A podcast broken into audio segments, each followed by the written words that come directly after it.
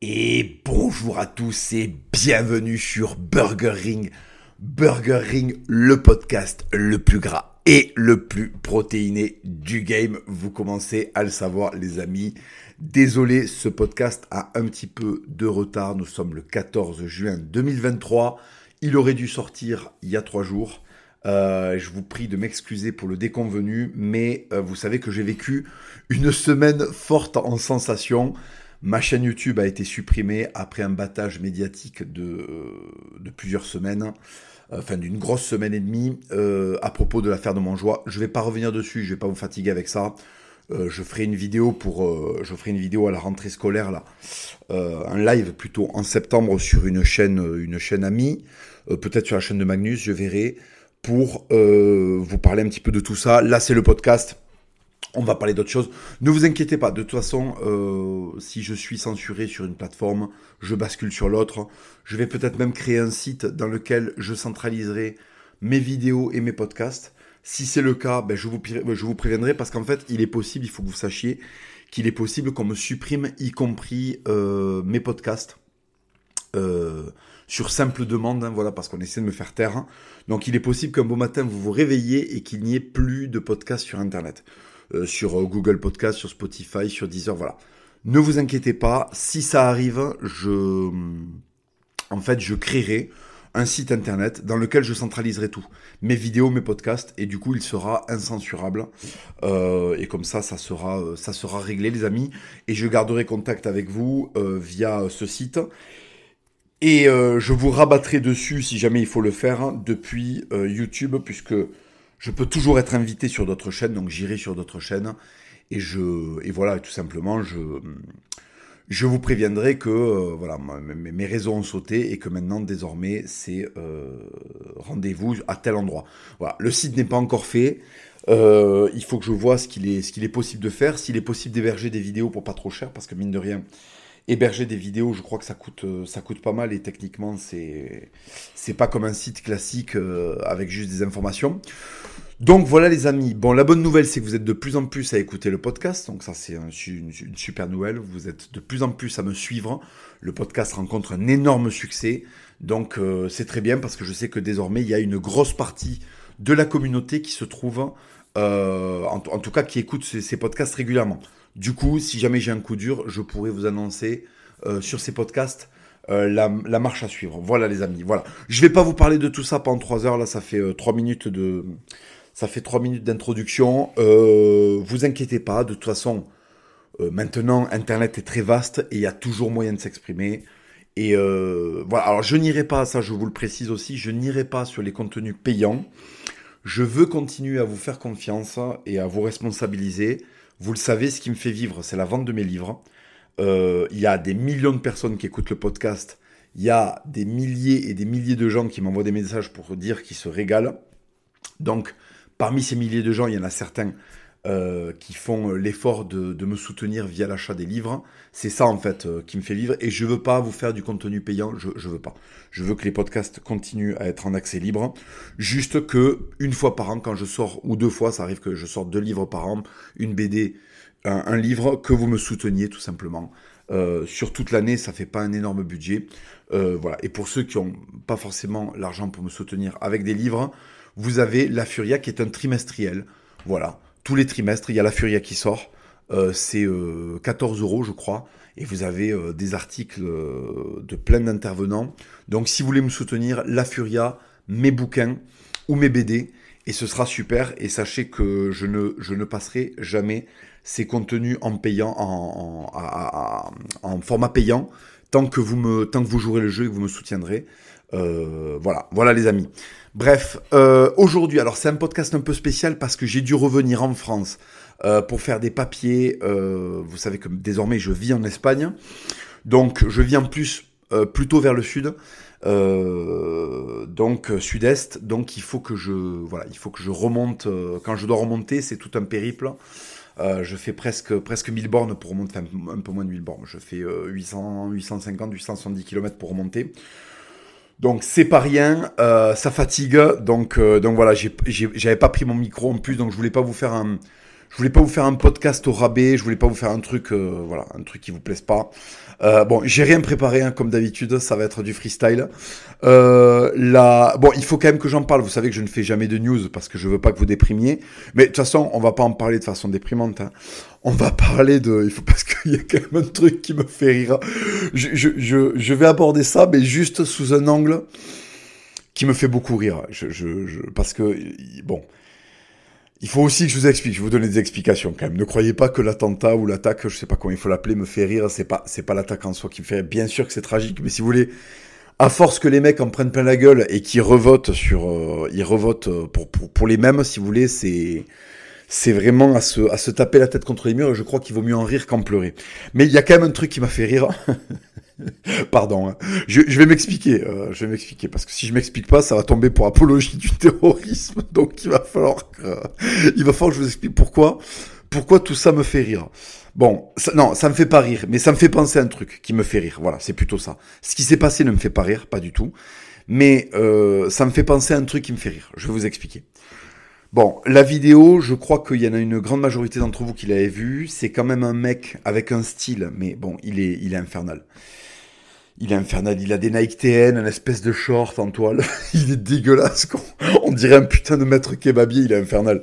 Et en fait, il a un, il a un schlass et il va poinçonner des gens dans la rue euh, et attaquer des bébés. Attaquer des bébés dans des berceaux. Bon, là c'est l'horreur. Hein. Là c'est l'horreur. C'est-à-dire que il y a des trucs dégueulasses dans la guerre. Euh, en général, ça défrait la chronique. Je me rappelle, enfin, vous vous rappelez tous de cette photo, pourtant on l'a pas vécue. On n'a pas vécu le moment où elle est sortie, mais il y a une photo de la guerre du Vietnam que vous connaissez tous où il y a une petite fille qui a le dos brûlé à cause d'une napalm, qui est en train de courir et qui s'enfuit de son village. D'ailleurs, elle a survécu, elle est partie vivre aux États-Unis, cette fille. Je, je, vous le dis parce que moi je l'ai appris en lisant un bouquin dessus, un bouquin sur l'affaire. Et vous savez que les guerres, c'est souvent des histoires de communication et les grands tournants des guerres se font des fois via des photos. Vous savez qu'il y a des photos qui déclenchent des guerres et il y a des photos qui arrêtent des guerres. Bon, ou en tout cas des photos qui symbolisent à elles seules euh, toute une guerre.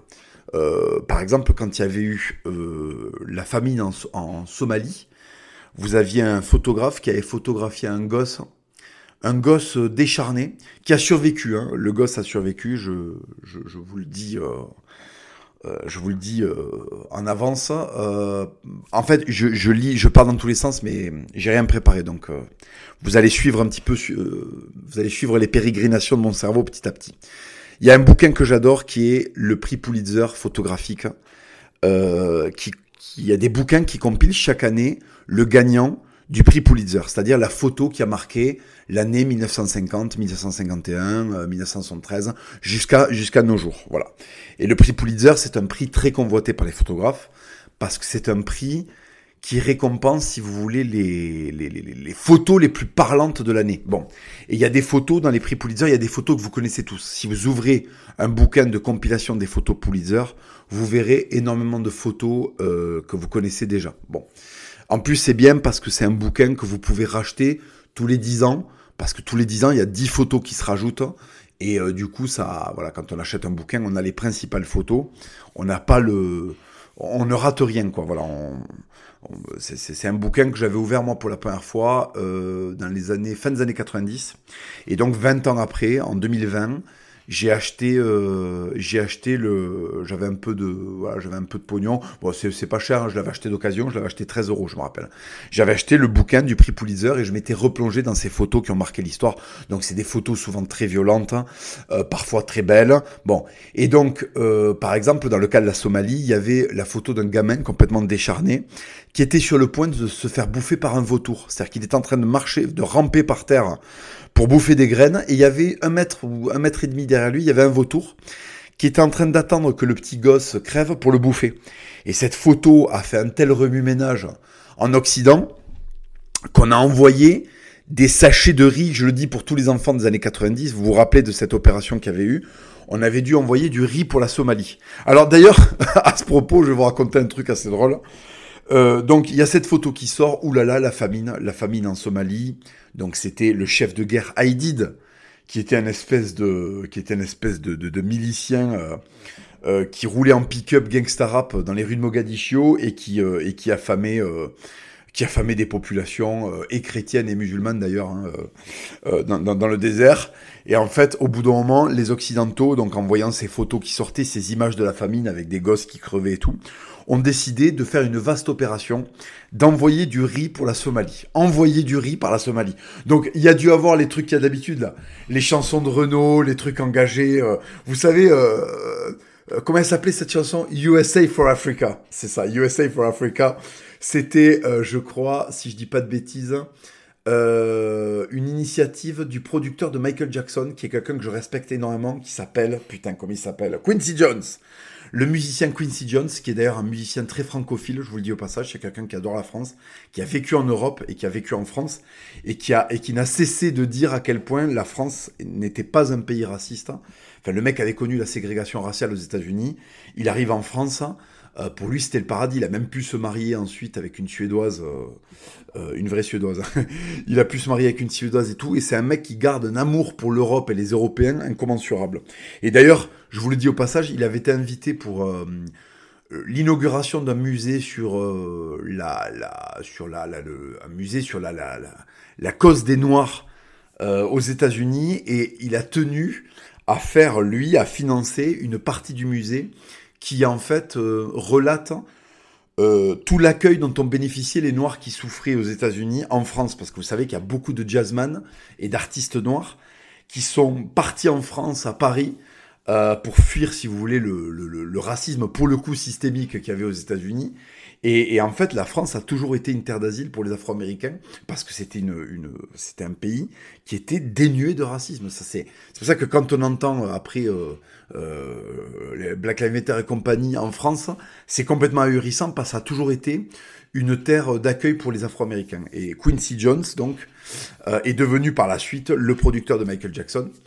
Et il lui a fait faire donc, euh, alors je sais plus si c'est Michael Jackson qui en a éprouvé le, désir, mais ils ont fait une espèce de, ils ont fait une espèce de chanson euh, pour soutenir les Somaliens. Parce qu'en fait, pendant que les mecs prenaient des coups de calage, ils pouvaient se réconforter en se disant qu'il y avait plein de stars américaines qui avaient enregistré une, une chanson en studio. Alors il y avait tout le monde, il y avait Diane, Dionne Warwick, il y avait euh, des chanteurs de country très célèbres dont j'ai oublié le blaze, il y avait, euh, il y avait euh, Bruce Springsteen, tous les mecs un peu de gauche quoi, ou, ou les types, euh, ou les types vraiment connus, parce que Bruce Springsteen c'est un peu le Renault, c'est un peu le Jean-Jacques Goldman euh, américain quoi.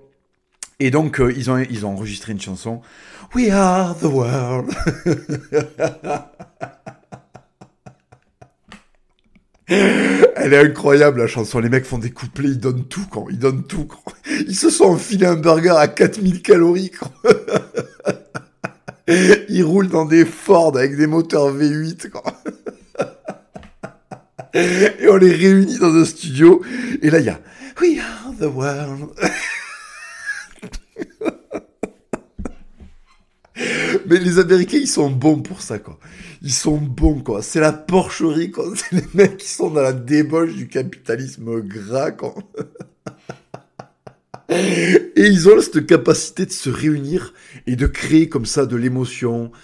Euh, la grande réunion interraciale.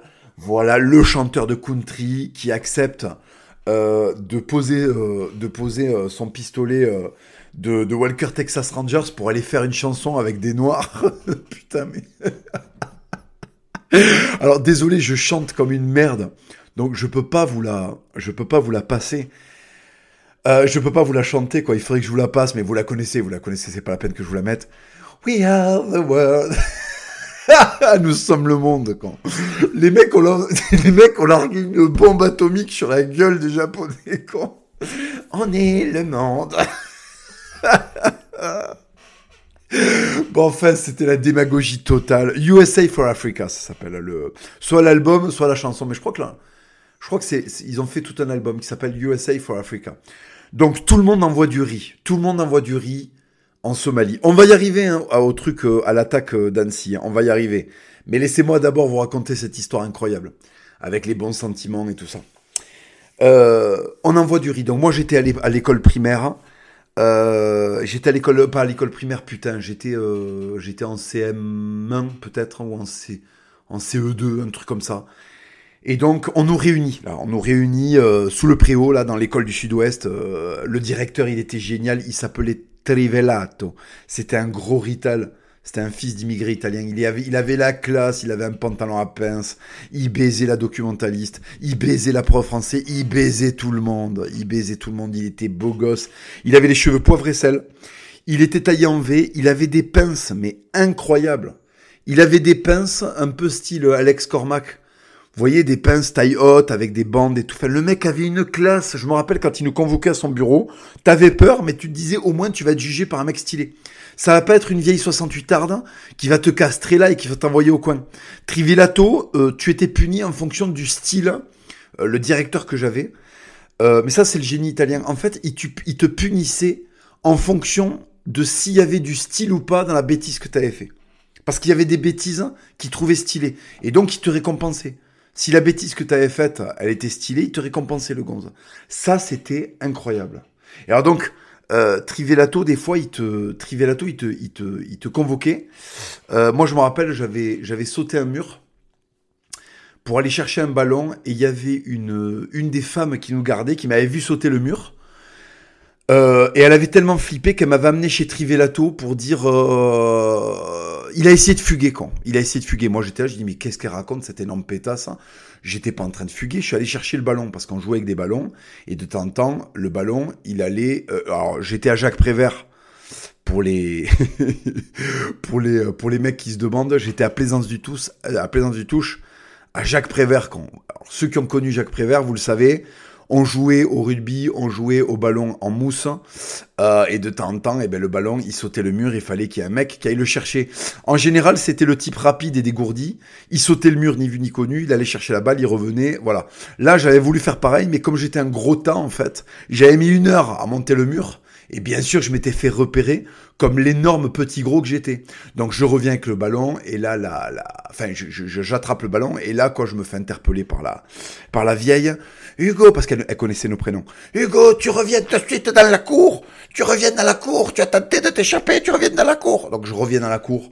Et là, elle m'attrape par l'oreille parce qu'à l'époque, c'était encore un petit peu les châtiments physiques.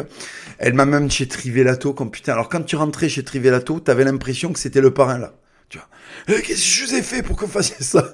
T'avais l'impression que Vito Corleone, il allait t'expliquer que tu lui avais fait beaucoup de mal en sautant ce mur alors que t'étais sous sa responsabilité. T'étais sous sa responsabilité, tu as sauté le mur, oh tu m'as fait énormément de mal. C'était presque ça en fait. Bon, il n'avait pas du tout l'accent italien, hein. il était né en France. Mais c'était génial parce qu'il avait des attitudes d'italien.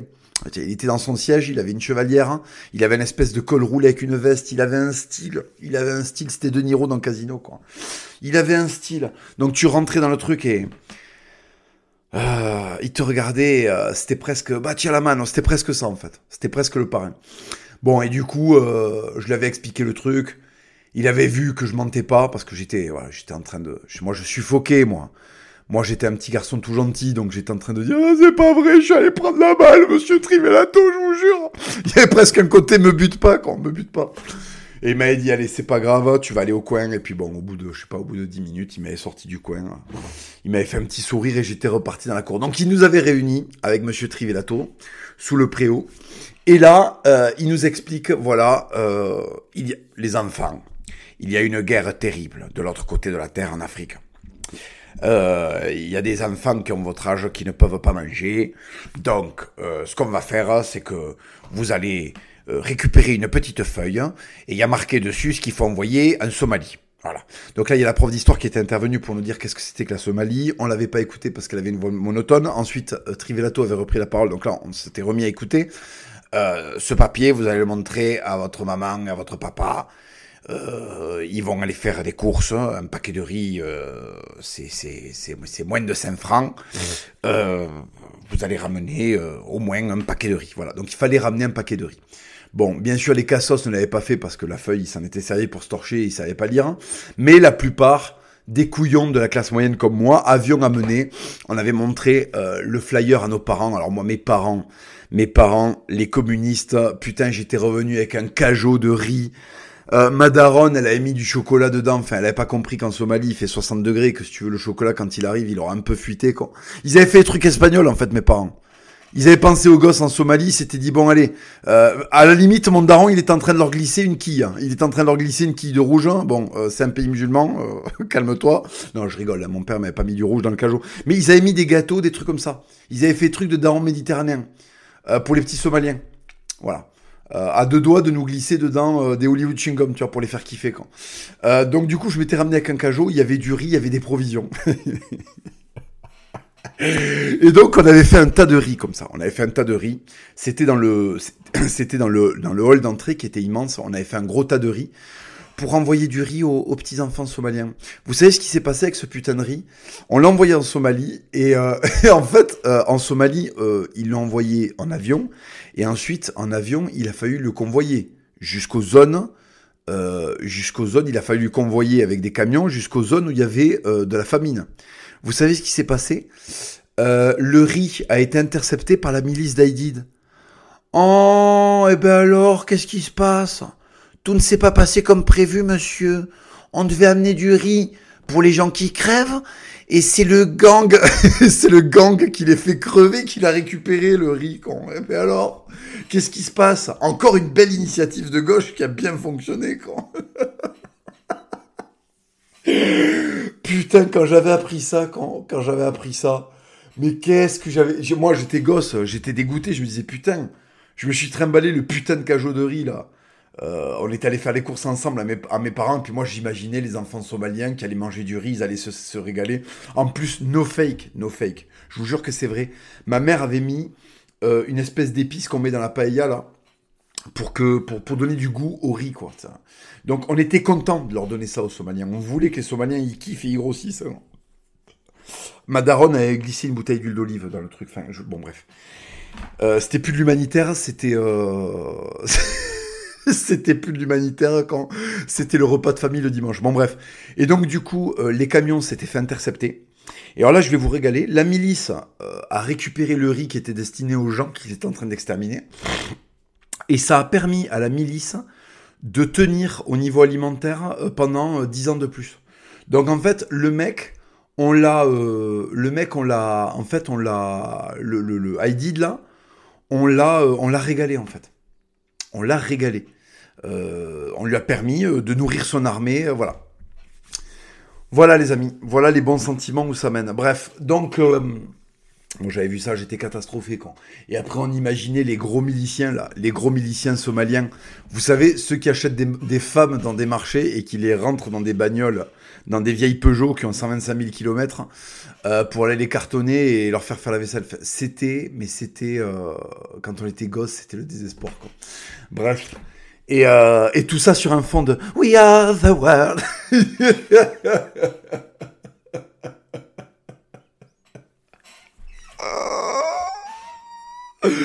Ah merci les Américains quand. Ah, merci, euh, merci pour les CD. Je peux avoir le riz Non, non, il y a que le CD. Mais je peux pas l'écouter, j'ai pas la radio quand Mais tant pis pour toi, sache qu'on a fait une chanson. Écoute, je sais que t'es mort de faim là, mais sache que Michael Jackson a fait une chanson pour toi. T'es content? Voilà. Le riz, ben le riz c'est pour les militaires. Voilà, les mecs qui mettent des coups de radio, c'est pour eux. Voilà, le riz c'est pour eux, c'est comme ça. Euh, fais avec. Voilà. Donc les petits Somaliens, ils ont jamais vu le riz, ils sont morts. Voilà, c'est ça la fin de l'histoire. Voilà. Ok? C'est pas une histoire drôle. Voilà, c'est une histoire où à la fin les enfants ils meurent. Les enfants ils sont tout décharnés. Ah, ils sèchent dans un coin et ils meurent. Voilà. Et après, il y a des oiseaux de proie qui viennent, qui posent leur serre dessus. Vous savez comme ils font les oiseaux pour manger des chèvres à la montagne Je sais pas si vous avez déjà vu ça. Pour manger des, des, des, des, charognes, des, des, des isards, des, des trucs comme ça. Ils posent, euh, ils posent la patte sur la charogne et ils attaquent les parties molles. Donc les yeux, la langue, et puis après le ventre, parce que c'est là où c'est mou. Voilà. Et puis après, il y a une gypaillette, ça s'appelle une gypaillette barbue, je crois. Il y en a plein dans les Alpes. Elle vient avaler les os. Elle vient, c'est un oiseau qui avale les os. Voilà. Donc c'est ça qui s'est passé, les amis. On a envoyé du riz, les enfants l'ont jamais eu, c'est les militaires qui l'ont récupéré. Et après, t'as des vautours et des gypaillettes barbus qui sont venus manger les enfants. Oh, elle est drôle l'histoire. Est-ce que ça te fait rire? Ça te fait plaisir, Hugo? Euh, Bonjour, Hugo de 8 ans. Ça te fait plaisir de savoir que les enfants sont fait manger par des oiseaux de proie? Eh ben voilà, c'est ce qui s'est passé. et oui, parce que c'était les années 90. Les choses ne doivent pas finir de manière triste. Vous savez, euh, on était bercé par Hollywood. Les choses, elles finissent bien. Moi, je comprenais pas. Il y a forcément Bruce Willis et je sais pas qui qui va venir sauver les enfants, quand. Il va mettre une claque au vautour, là, et puis il va leur filer à bouffer, quand. Il va leur filer un burger. Non. Non, ça n'est pas arrivé. Non, ce sont les, ce sont les militaires avec des kalachnikovs qui ont récupéré le riz. Et les mères de famille et les enfants, ils sont morts. Tu entends, Hugo de 8 ans? Ils sont morts, les enfants. Oh, putain, c'est horrible. Et, voilà, et donc du coup, et eh ben alors là, c'est... Euh, en Occident, euh, voilà, là, t'as tous les mecs de gauche, les Asie, euh, les Renault, là, tous les sacs poubelles, tous les reclus, là, de festival breton, là, qui sont montés au créneau, comme on dit, c'est dégueulasse, c'est dégueulasse, le riz, il a été récupéré par les salauds, les salauds de militaires, voilà, à deux, Renault, alors je sais pas, parce que bon, je, je, je, je connais bien sa discographie, je crois pas qu'il ait fait un truc sur la Somalie, mais ça a dû le chatouiller. Je pense que c'est la Palestine qui a dû gagner au dernier moment parce que plus à la mode, parce qu'il y avait moins de noirs en France que de maghrébins, mais je pense que je pense ça a dû le titiller. Donc ça aurait donné un truc du style les salauds de militaires et les oiseaux qui mangent les enfants. Mistral gagnant.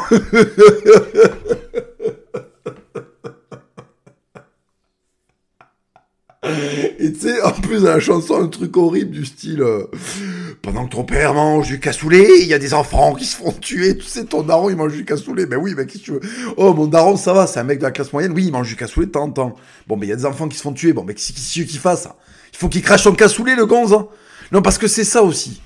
C'est ça la gauche, en fait c'est que les mecs te bourrent le crâne avec tous les trucs horribles qui se passent dans le monde et ils te disent euh, via la chanson de Renault, ils te disent alors, est-ce que tu t'en veux? Eh Oui, je sais pas, non, euh, enfin euh, oui, enfin c'est triste quand. Et alors, et qu'est-ce que tu vas faire maintenant que t'as dit que c'était triste? Oui, parce que c'est Renault qui parle là. Et qu'est-ce que tu vas faire Tant, maintenant que tu sais que c'est triste? Mais je sais pas, je, je que tu un putain la Somalie, c'est super loin. Eh oui, mais il y a une famine et c'est ce qui est en train de se passer. Et toi, pour l'instant, tu manges. Et moi, j'étais en train de grossir à ce moment-là.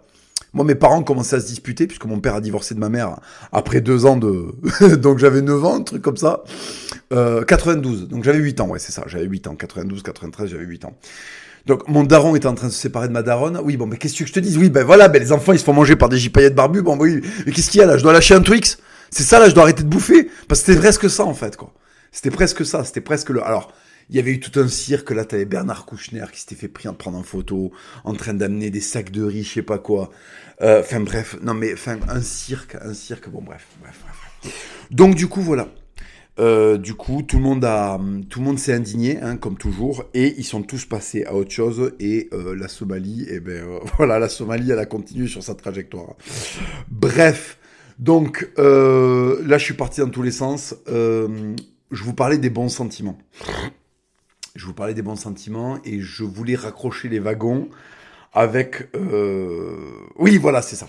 En fait, vous savez, l'attaque au couteau d'Annecy m'a rappelé... Euh... Parce qu'en fait, si vous voulez, c'est tellement surréaliste ce qui s'est passé. C'est tellement surréaliste qu'on se dit, bon, euh... le, cerveau, en fait, quand on est face à des trucs horribles, le cerveau fait de l'humour le cerveau, au bout d'un moment, c'est-à-dire qu'on est très triste, on est choqué, mais au bout d'un moment, le cerveau fait de l'humour. C'est aussi un mécanisme de défense, en fait. Et cette attaque, où je vois un moment un mec euh, picorer des bébés comme si c'était des merguez, vous savez, les, les merguez, elles gonflent, parce qu'en fait, elles sont remplies de, de, de flotte, hein, les merguez industrielles, et de gras. Et donc, quand vous les mettez au barbecue, elles gonflent, elles gonflent, elles gonflent, elles gonflent. Et au bout d'un moment, il faut prendre le, le, le, petit opinel et piquer comme ça, piquer les saucisses pour que le gras il sorte. Et après, ça coule sur les, ça coule sur les cendres et ça fait une espèce d'odeur incroyable. C'est ça qui fait la bonne odeur des barbecues. Il y a eu un côté piquage de merguez quand il a piqué. Ça m'a fait penser à ça. Et du coup, ça m'a fait penser, vous allez voir, hein, mon cerveau est une vraie poubelle. Euh, ça m'a fait penser donc les merguez, c'est-à-dire que les bébés qui se font piquer. Je me permets de faire ce podcast parce que je sais que tout le monde est tiré d'affaire. Les bébés sont tirés d'affaire et tout. Donc ne soyez pas horrifiés. Je me permets de faire ça parce que je sais que aucun bébé n'est mort. D'accord? Ils sont tous sortis d'affaire. Donc c'est une très très bonne nouvelle. Et sur le coup, mon mécanisme de défense, d'accord, m'a fait penser aux merguez qui étaient piqués au rugby. Voilà. Euh, il y avait un préposé au, il y avait un préposé dans les années 90 là quand on faisait des barbecues euh, du club. Il y avait un préposé au merguez. Le mec piquait 200 merguez avec son opinel. Voilà. Voilà. Donc ça m'a fait penser à ça. Ne me demandez pas pourquoi. Mon cerveau est une putain de poubelle. Et euh, Et ça m'a fait penser du coup à cette époque, donc au rugby, excusez-moi, hein, je suis long à la détente, mais là j'ai fait, euh, j'ai fait 10 euh, heures de bagnole hier, donc je, suis un peu fatigué. Euh, ça m'a fait penser donc à la façon dont, la façon maladroite dont on gérait les, on gérait les, les drames au rugby. La façon maladroite dont les mecs au rugby géraient les drames, parce que vous savez que le cerveau crée des mécanismes de défense. Alors, il y a deux solutions quand il s'est passé un drame. Il y a deux solutions. Il y a en rire pour un peu faire passer la pilule. C'est ce qui se passe souvent dans les enterrements. Quand il y a un repas après les enterrements, les gens finissent par rigoler parce que ça fait du bien de dédramatiser en fait. Voilà, ils finissent par rigoler un petit peu. Après, on redevient triste, mais on rigole un petit peu. Euh, moi, je me rappelle, j'avais un copain qui avait perdu son père euh, je lui passe le, bonjour, je l'embrasse. Il avait perdu son père très très jeune.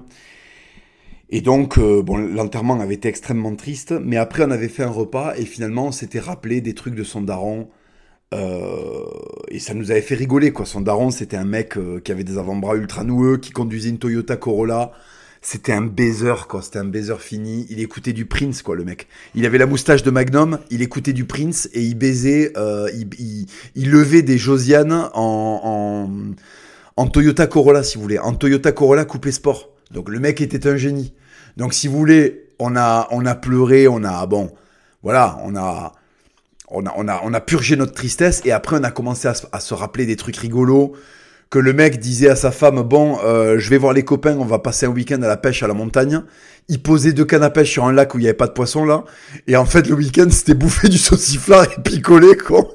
Le mec revenait à la maison après le week-end il avait pris 4 kilos. Il était rougeau qu'il en pouvait plus quoi. Il avait la pampare qui dépassait du pantalon. Enfin, c'était incroyable quoi. Et ça nous faisait rire. On, repensait à ça et on se disait putain euh, le mec était génial quoi. Voilà et donc ça nous avait fait rigoler. Et finalement, dans les enterrements, souvent c'est ce qui se passe. On se rappelle de trucs. Euh, le cerveau finit par produire ça. Après, il y a l'autre solution qui est très difficile, qui est de traiter la chose avec beaucoup de distance, avec beaucoup de déférence, avec beaucoup de respect. Euh, vous savez, c'est le fameux toutes mes condoléances. Avec le temps, ça ira mieux. Ce qui est le, plus sage et le plus élégant à faire. Euh, et il y a la troisième voie dont je vais vous parler. Il y a la troisième voie que j'ai découverte, donc j'avais euh, une dizaine d'années.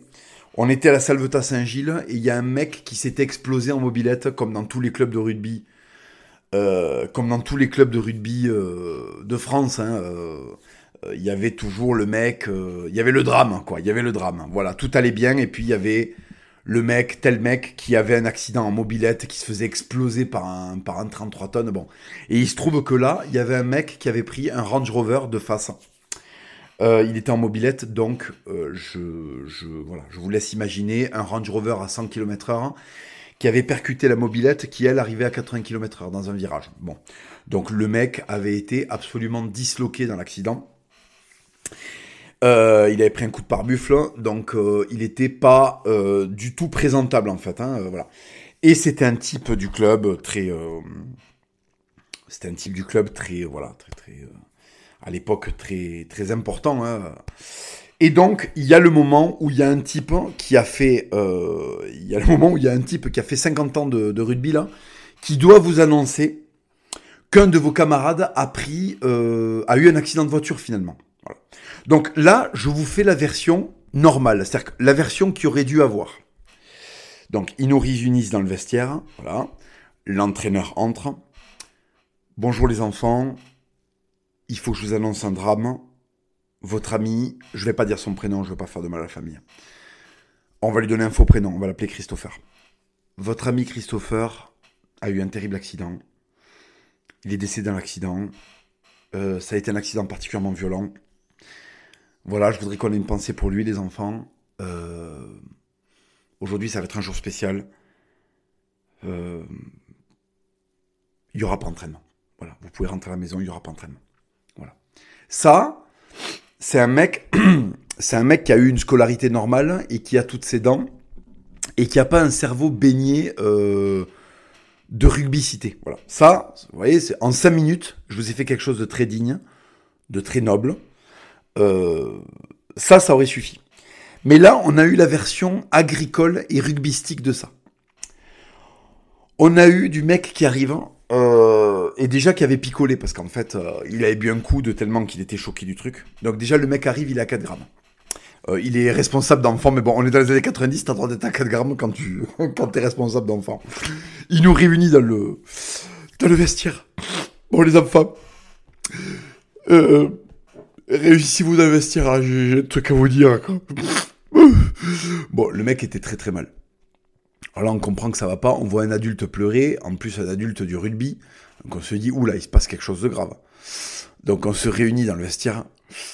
Bon les enfants, euh, c'est pas simple, euh, c'est pas simple de vous le dire. Ah oui, parce que le mec, oui, parce que en fait, le mec n'arrive pas à faire des phrases, il n'arrive pas à faire des phrases un peu scolaires. C'est qu'en fait, il a un truc à nous dire et il sait pas comment faire pour le redire. Alors, il essaie de trouver des moyens, mais en fait, au final, il va nous le dire quand même pas. Donc le mec nous réunit. Bon, les enfants. Ouais, assis-toi là, assis-toi là, Guillaume. Attends, attends, laisse-moi deux minutes, quoi. Laisse-moi deux minutes que je vous explique. Bon, euh, en fait, euh, vous savez, Christopher, il, il a une mobilette. Déjà, le mec, il te rappelle que le mec a une mobilette. Sais, parce qu'en fait, pendant qu'il te raconte le truc, il essaie de mettre de l'ordre dans son cerveau. Il essaie de mettre de l'ordre dans ses idées. Bon, les enfants, vous savez que Guillaume, il a une, il a une mobilette. Euh, c'est pas n'importe quoi comme mobilette, hein, c'est une, c'est une, c'est une mobilette puissante, hein. Ah, c'est une mobilette, on peut aller très vite. Et là, tu comprends pas pourquoi le mec est en train de nous parler de mobilette. Qu'est-ce qui se passe ça Pourquoi on ait les détails de la motorisation de la mobilette euh... Bon, ben en fait, euh, cette mobilette là, bon, ben, il aimait bien aller vite, hein. il jouait lié, donc euh, voilà, la vitesse. Attendez, excusez-moi, il faut que j'essaie de pas rigoler. Vous savez, la vitesse, hein, la vitesse, c'est, c'est quand même quelque chose. Euh... Bon, ben, en fait, voilà, bon, ben, en fait, il a fait une soirée. Soirée arrosée. Il est monté sur euh, la mobilette, hein. bon voilà, bon, il allait très vite. Hein. Et vous savez, euh, les virages, c'est pas, facile à prendre avec des mobilettes. Excusez-moi. Le mec commence à nous donner des détails d'adhérence, des détails techniques sur la conduite en mobilette. Bon bref, il faut se pencher dans les virages et tout. Enfin bref.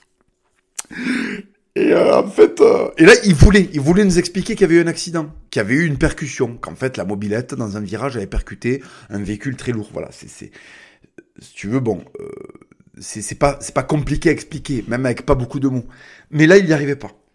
Donc ça montait, le mec nous répétait, il nous parlait de mobilette, ça montait, et tout d'un coup, il y a eu un... Attendez, putain. Excusez-moi d'en rire, mais là, ça y est, ça fait 20 ans, ça fait plus de 20 ans, donc je, je, bon.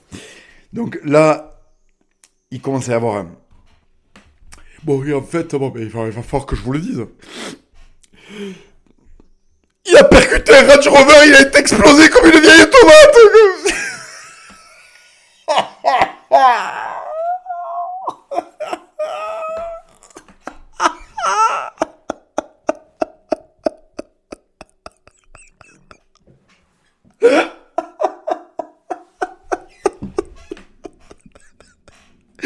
Il nous a fait une Il nous a fait une phrase d'enfant de 8 ans. Personne ne dit il a eu un accident, il s'est fait exploser, il s'est fait écraser comme une tomate pourrie.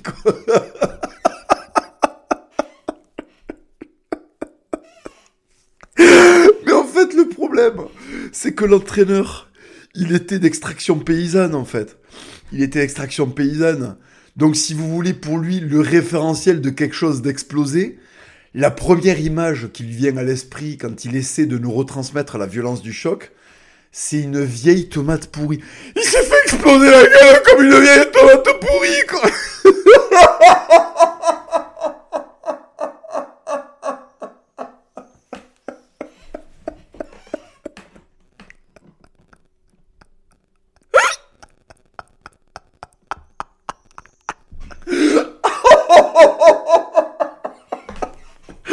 Oh putain Ah Ah putain Ah Oh putain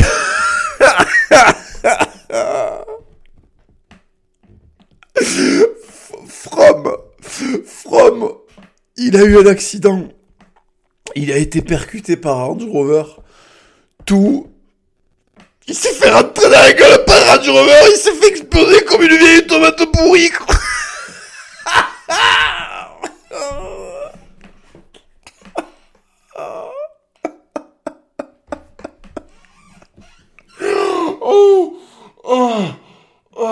Oh, putain.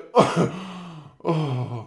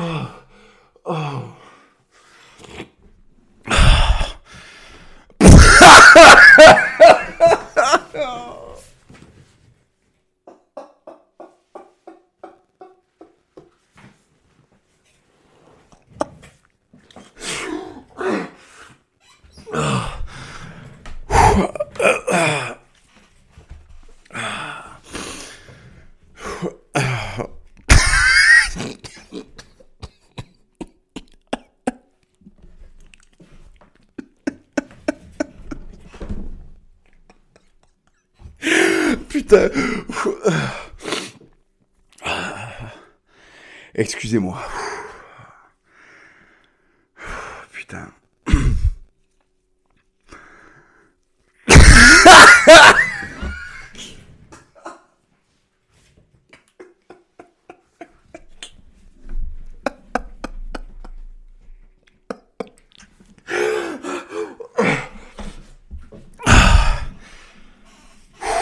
Putain. Excusez-moi, je suis désolé. Putain. Enculé.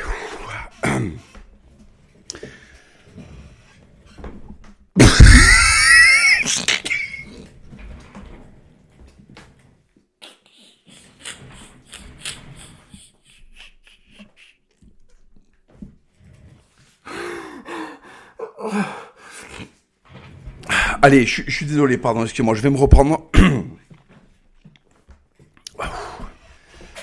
Ah putain. Mais quelle région de trisomie quand même quand j'y pense, putain. En fait, ce qu'il y a de génial, c'est que le mec était beaucoup trop agricole pour arriver à être solennel, en fait. C'est-à-dire que c'était tellement paysan que c'était impossible. C'est-à-dire que nous, à ce moment-là, on regardait des films américains. Chaque fois qu'il y avait des morts, il y avait des espèces de trompettes, euh, des violons. Là, si vous voulez, la violence du truc, la violence du mec qui trouve pas d'autre image pour nous expliquer ce qui s'est passé. Il trouve pas d'autre image que une tomate pourrie explosée. Il a explosé comme une vieille tomate. Ça, si vous voulez, c'est tellement, ça résume tellement le sud-ouest, putain. Bon, à l'époque, on n'avait pas rigolé parce que c'était un truc, voilà, c'était dramatique, mais putain, j'avais quand même tiqué, je m'étais dit, attends, euh... faire que le premier truc. Bon, enfin bref, c'est, le, c'est la beauté du monde paysan, quoi, c'est incroyable. Et il avait été sincèrement touché, hein, il n'avait pas dit ça pour. euh, il faut bien comprendre que tout ça, il l'avait pas dit pour, euh, pour chambrer ou pour. euh, c'était pas pour faire une blague, c'était pas pour faire un bon, un bon mot, quoi. Il était vraiment en détresse, l'entraîneur. Il était vraiment en détresse. C'est pour ça qu'en fait, si vous voulez, il faut se méfier des bons sentiments. Parce que des fois, on déborde, quoi. Voilà. On envoie, on envoie des sacs de riz. Ça n'a rien à voir, hein, les deux trucs n'ont rien à voir. Mais le petit fil qui les relie, c'est euh, les bons sentiments qui font que le monde devient encore plus surréaliste, quoi. Ça devient encore plus surréaliste. T'envoies des sacs à des, des sacs de riz à des gosses, tu finances une, une milice. Euh, tu veux expliquer à des gosses qu'il y a un mec qui a eu un accident, euh, ça part en ça part en tomate explosée, quoi. Voilà, ça part en vieille tomate explosée, quoi. C'est euh, voilà. Les bons sentiments, c'est les bons sentiments, les amis, c'est à double tranchant. Et d'ailleurs, euh, on vit dans une société où on paye, euh, d'ailleurs, on paye les, on paye complètement les, bons sentiments, quoi. hein. Les bons sentiments des uns et des autres. hein. On se retrouve avec, on se retrouve quand même avec une drôle de société, en voulant, euh, en voulant systématiquement euh, faire primer les bons sentiments sur le rationnel. Voilà. Donc voilà, je suis désolé, euh, c'était un peu décousu aujourd'hui, c'était un peu le bordel. Mais en fait, je n'ai, si vous voulez, je, le fais là complètement à la, je le fais complètement à la volée. Je suis rentré hier de, je suis rentré hier de, de France, donc je, voilà, je vous prie de m'excuser. Euh, il y aura un hors série, je pense, cette semaine. Je vais vous faire un petit hors série, euh, peut-être sur la justice au Moyen Âge, je vais voir pour vous, pour vous remercier euh, de me suivre et pour m'excuser de vous avoir fait patienter pour, le, pour le dernier podcast. Voilà les amis. Bon, eh ben écoutez, la morale de ce podcast, c'est que si jamais vous avez le décès de quelqu'un à annoncer euh, à votre famille, essayez de chercher des allégories et des, images euh, un peu plus nobles que des, des vieilles tomates pourries explosées. Voilà. Alors c'est très visuel, ça par contre c'est très visuel. On avait tous compris ce qui s'était passé avec le corps du mec quand il avait rencontré euh, le Range Rover. Ça c'est, je pense que, je pense que tout le monde a bien fait le parallèle entre le rouge de la tomate et les morceaux de chair qui sont disloqués. Mais c'était peut-être pas la peine de les expliquer de cette façon-là. Enfin voilà, les amis. Je vous dis à la prochaine. Désolé pour ce podcast un petit peu décousu, mais je le fais comme ça là à la volée. Euh, si vous voulez me soutenir, Magnus, édition Magnus, c'est l'unique endroit où vous trouverez mes livres à la vente, les amis. Voilà. Je vous embrasse, je vous dis à très bientôt. Merci d'avoir écouté ce podcast. À très très vite.